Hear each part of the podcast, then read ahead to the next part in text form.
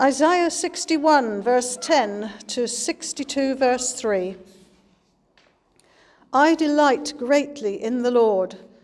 My soul rejoices in my God. For he has clothed me with garments of salvation and arrayed me in a robe of his righteousness, as a bridegroom adorns his head like a priest, and as a bride adorns herself with her jewels. For as the soil makes the young plant come up, and a garden causes seeds to grow, so the sovereign Lord will make righteous will make righteousness and praise spring up before all nations. For Zion's sake, I will not keep silent. For Jerusalem's sake, I will not remain quiet till her vindication shines out like the dawn, her salvation like a blazing torch. The nations will see your vindication, and all kings your glory. You will be called by a new name that the mouth of the Lord will bestow. You will be a crown of splendor in the Lord's hand, a royal diadem in the hand of your God. Luke chapter 2, verse 15 to 21. When the angels had left them and gone into heaven, the shepherds said to one another, Let's go to Bethlehem and see this thing that has happened, which the Lord has told us about. So they hurried off and found Mary and Joseph and the baby who was lying in the manger. When they had seen him, they spread the word concerning what had been told them about this child. And all who heard it were amazed at what the shepherds said to them. But Mary treasured up all these things and pondered them in her heart. The shepherds returned, glorifying and praising God for all the things they had heard and seen, which were just as they has, had been told.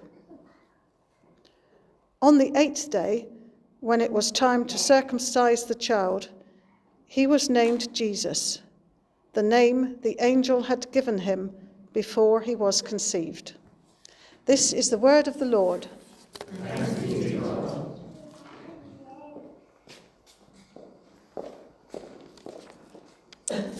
Good morning. I'll try to speak a little bit loudly. Can everyone hear me clearly, or would you prefer if I use the microphone? No? Okay. Can I have the clicker, please? Thank you. So, before we are going to delve into God's Word, I would like to start with a prayer. Let's bow our heads. Heavenly Father, we want to thank you for your Word and for Diana, who just read from your Word to us. Father, we pray that you will open our hearts, our ears, and our eyes to your message this morning. We pray all of this in Jesus' name. Amen. So I'm really excited to be talking about the Christmas story. The Christmas story is one of my favorite stories in the Bible. Uh, and also, since it's the day before New Year, New Year's Eve, uh, I think it's good to start like a special journey together this morning. Uh, and think about um, uh, what, what I want to do is I want to see does anyone have new, new Year's resolutions for next year? No one. Well, that's good because then we can make three new ones during this sermon. And I have suggestions for you. So uh, I want to think about the, um, the shepherds this morning because we are in the middle of the Christmas story. Uh, and when I was driving actually uh, to church this morning, something occurred to me. I had my sermon on the passenger seat. I wasn't reading them while I was driving, but I was thinking a little bit about it, and I thought we are at a little bit of a, uh, a cross point right now because we have a whole year to look back to because it's New Year's Eve, but we also have a whole year to look forward to. So we are at a bit of a tipping point right now. And in the same way, it occurred to me, so were the shepherds. They were still under Mosaic law, but they saw our new Savior. They saw Jesus. So they were, well, they had one foot in with the old, but also they saw what was coming. They had something to look forward to, especially after the proclamation of the angels. So let's dive into the, the text and to the shepherds and to what I prepared, and not just my revelation on the way here. So, as you undoubtedly know, the Bible speaks of shepherds a lot. A lot, a lot, a lot. Uh, we see shepherds, I have just a couple of examples. For instance, God as the shepherd in Psalm uh, 23. But we also see shepherds uh, in positions of leadership and guidance. Uh, in addition to Psalm 23, there are several cases of shepherds who were leaders. We can think of maybe Moses, David. They were described as shepherds of the people, responsible for guiding and caring for the people. But we also, the most important one perhaps, is Jesus as the Good Shepherd. And we see this as well described in John uh, chapter 10, verse 11. So, why do I want to take a moment to look at shepherds when it's so obvious that God uh, uses them through the whole Bible? Why is it so significant that He chose shepherds to tell the good news of the birth of Jesus? Well, after the angels had gone away and sang their proclamation, the uh, shepherds said to them, Let's go to Bethlehem and see what has happened I absolutely love the enthusiasm of the shepherds here. They were stoked beyond stoked. They were looking at each other like, Can you believe it? We heard the good news of Jesus the King. Let's go and find him. And the things we have seen tonight, this is just amazing. Can you imagine just witnessing a legion of angels singing to you? Now, this is why it was so amazing. During the New Testament period, and also a little bit before that, shepherds were considered like the lowest rank on the social ladder. None were lower than the shepherds, they were excluded. And they were literally living their lives excluded from the people. They were tending to their flocks outside of the cities. And in the book of Genesis and Exodus, we read that the sons of Jacob would, were not allowed to dwell among the Egyptians, for uh, the shepherds were an abomination to the Egyptians. Now, when we come to Judaism, Judea, Judaism, Jerusalem, shepherds were needed, and um, they, they, were needed because uh, they obviously tended the sheep that were needed for uh, the wool and things like that. But in the New Testament era, shepherds were considered ceremonially unclean. As you can imagine, they had to tend their flocks 24 7. They could never take a day off, they always had to tend to their animals.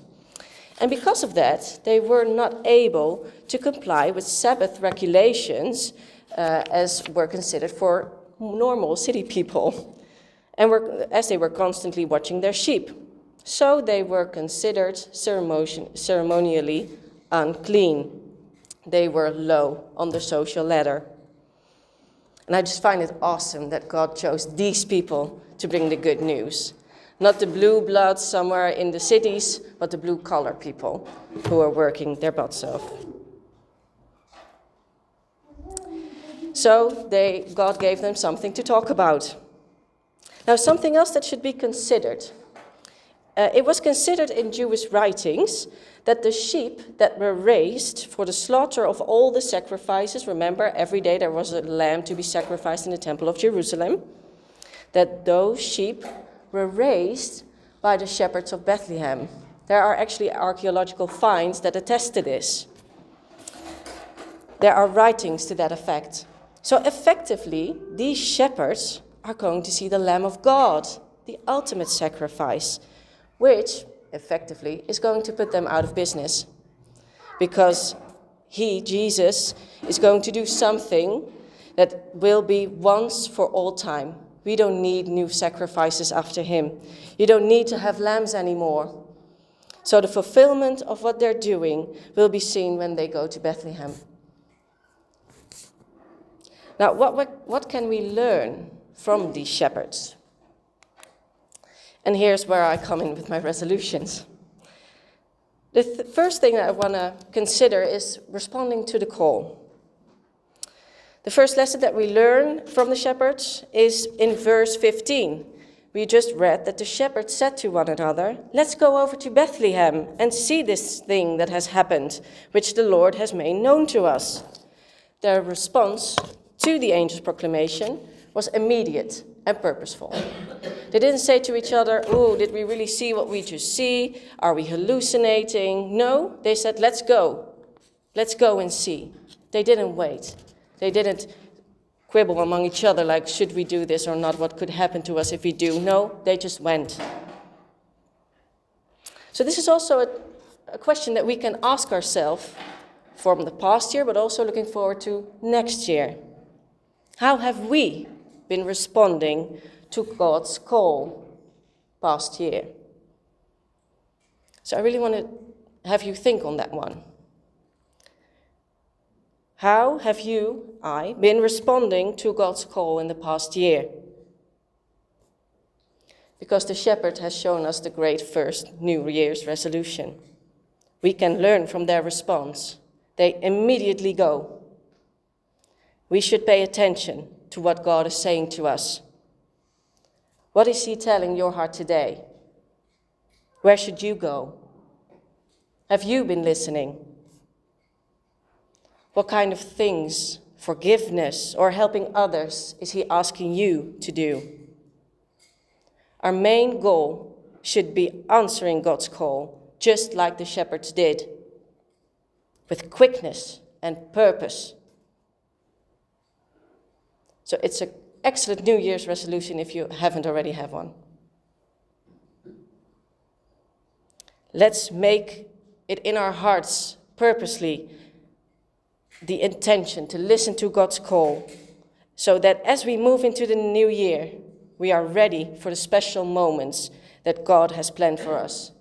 And this way, we can follow God's guidance and receive the good things He has for us in store. This leads me to the second resolution contemplating God's miracles.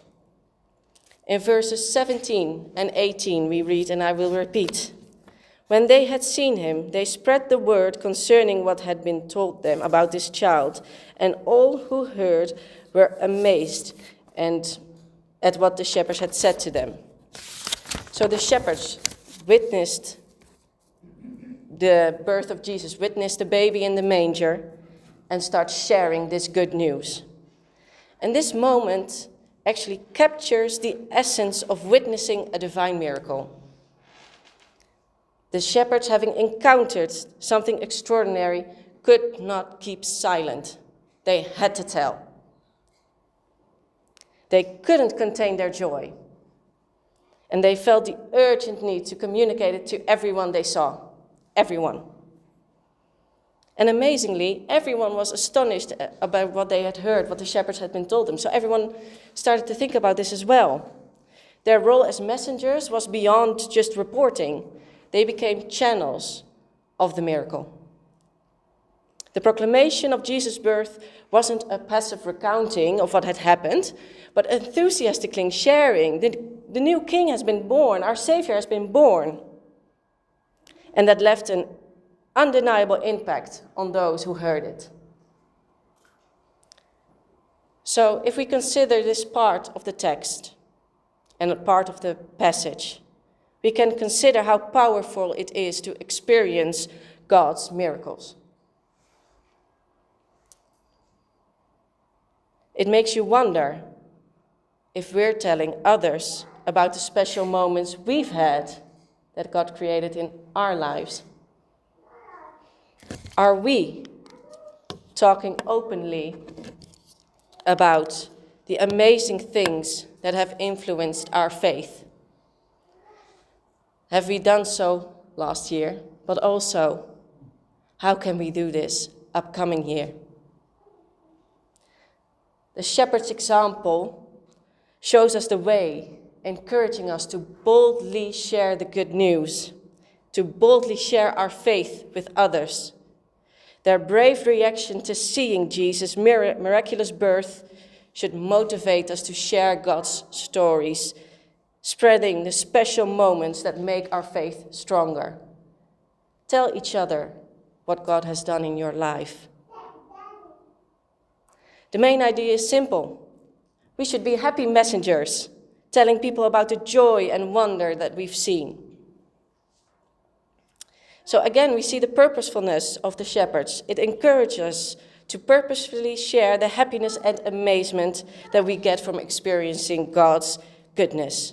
It pushes us to be confident and excited messengers, adding to a world that needs hope and wonder. Because look around us, we are in a bit of a gloomy world at the moment.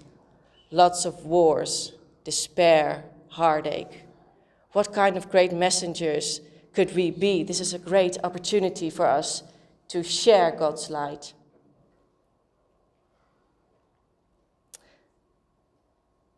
When we think about this story, I hope it will inspire, inspire you to take on the role of storytellers, sharing the special and beautiful parts of your journey of faith, and to lift up the others around you.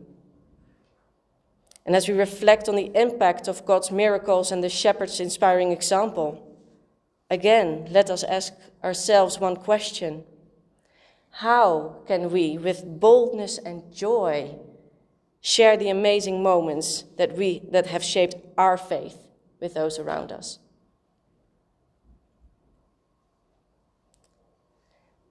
This brings me to our last suggestion of a resolution the commitment to holiness. In verse 21, we read an, an important happening the circumcision and naming of Jesus. Again, quickly repeating. On the eighth day, when it was time to circumcise the child, he was named Jesus, the name the angel had given him before he was conceived. Now, the act of circumcision is something that predated Mosaic law. Remember, God told Abraham to circumcise as a sign of the new covenant. So here we see the new and the old coming together.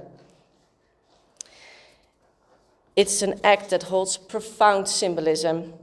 It signifies Jesus' connection to his humanity and his fulfillment of the law. The circumcision is part of the traditional and religious thing in the Jewish community, community. And Jesus doing this, or his parents doing this, uh, shows us that he's like us. He's going through the same things we are going through and the, the people that he came to save. By undergoing circumcision, Jesus, the Son of God, demonstrated solidarity with humanity. Furthermore, the act of naming Jesus is also very significant. The name Jesus, Yeshua, Joshua, it's all the same name. It, may, it, ne- it means God saves, God is salvation. And this name reflects on the purpose and mission of Jesus, emphasizing his role as our Savior, the Savior who would bring salvation to humanity. So, how can we put this third resolution into practice? I'd like to suggest that we promise, or at least intend to be holy, inspired by how Jesus followed the rules. Of course, we are not Jesus, we are not sinless, but we can at least aspire to be as great as he was. This means that we want to live like Jesus did, following what God told us to do. It's not just about following a list of rules. It's not about memorizing a list of rules and trying to keep them. It's about changing everything we do, say again, purposefully, and think. We want to be better in all parts of our lives. It's just like Jesus showed us. It's not only about following commands, but also changing ourselves inside and out. This resolution is like a big decision to be more like Jesus, not just in actions, but also in words and thought. Remember, Jesus even told the Pharisees what comes from inside was wickedness. What we sow inside, what we grow inside, can be a reflection of what we do in the outside. The words we speak have meaning to others. Let us be mindful of how we speak them.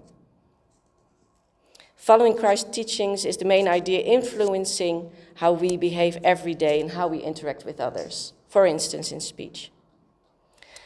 This commitment to being holy isn't just about how things looks on the outside, but it's truly about trying to match up with what God wants on the inside.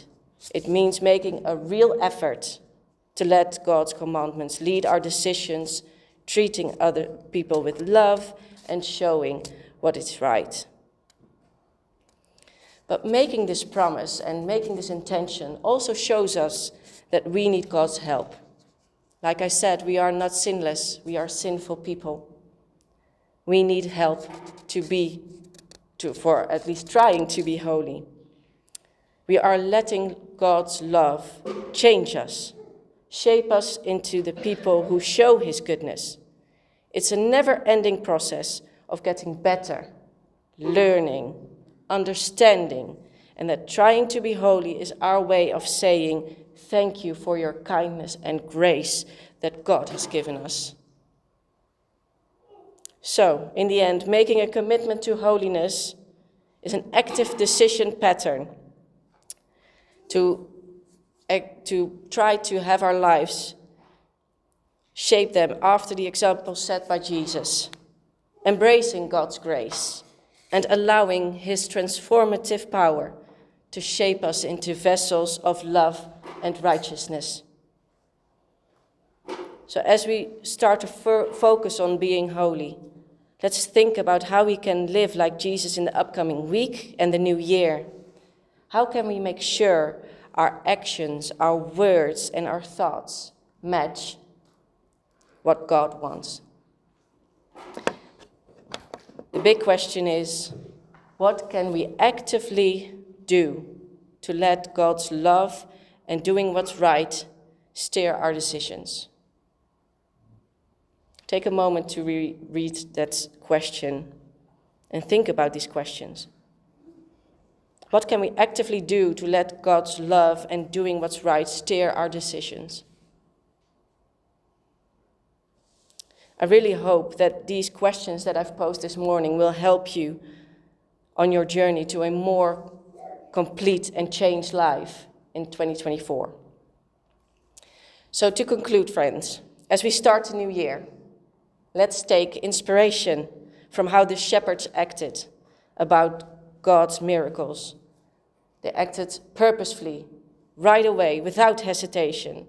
They shared boldly with others what they heard. And lastly, the act of commitment to holiness. By doing this, we begin a journey filled with faith, hope, and love. And I pray that God's kindness be plentiful in our lives and that His peace may lead us every step of the way in the next year. Amen.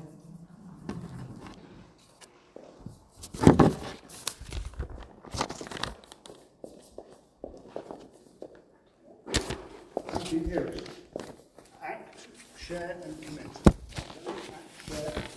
So nobody put their hand up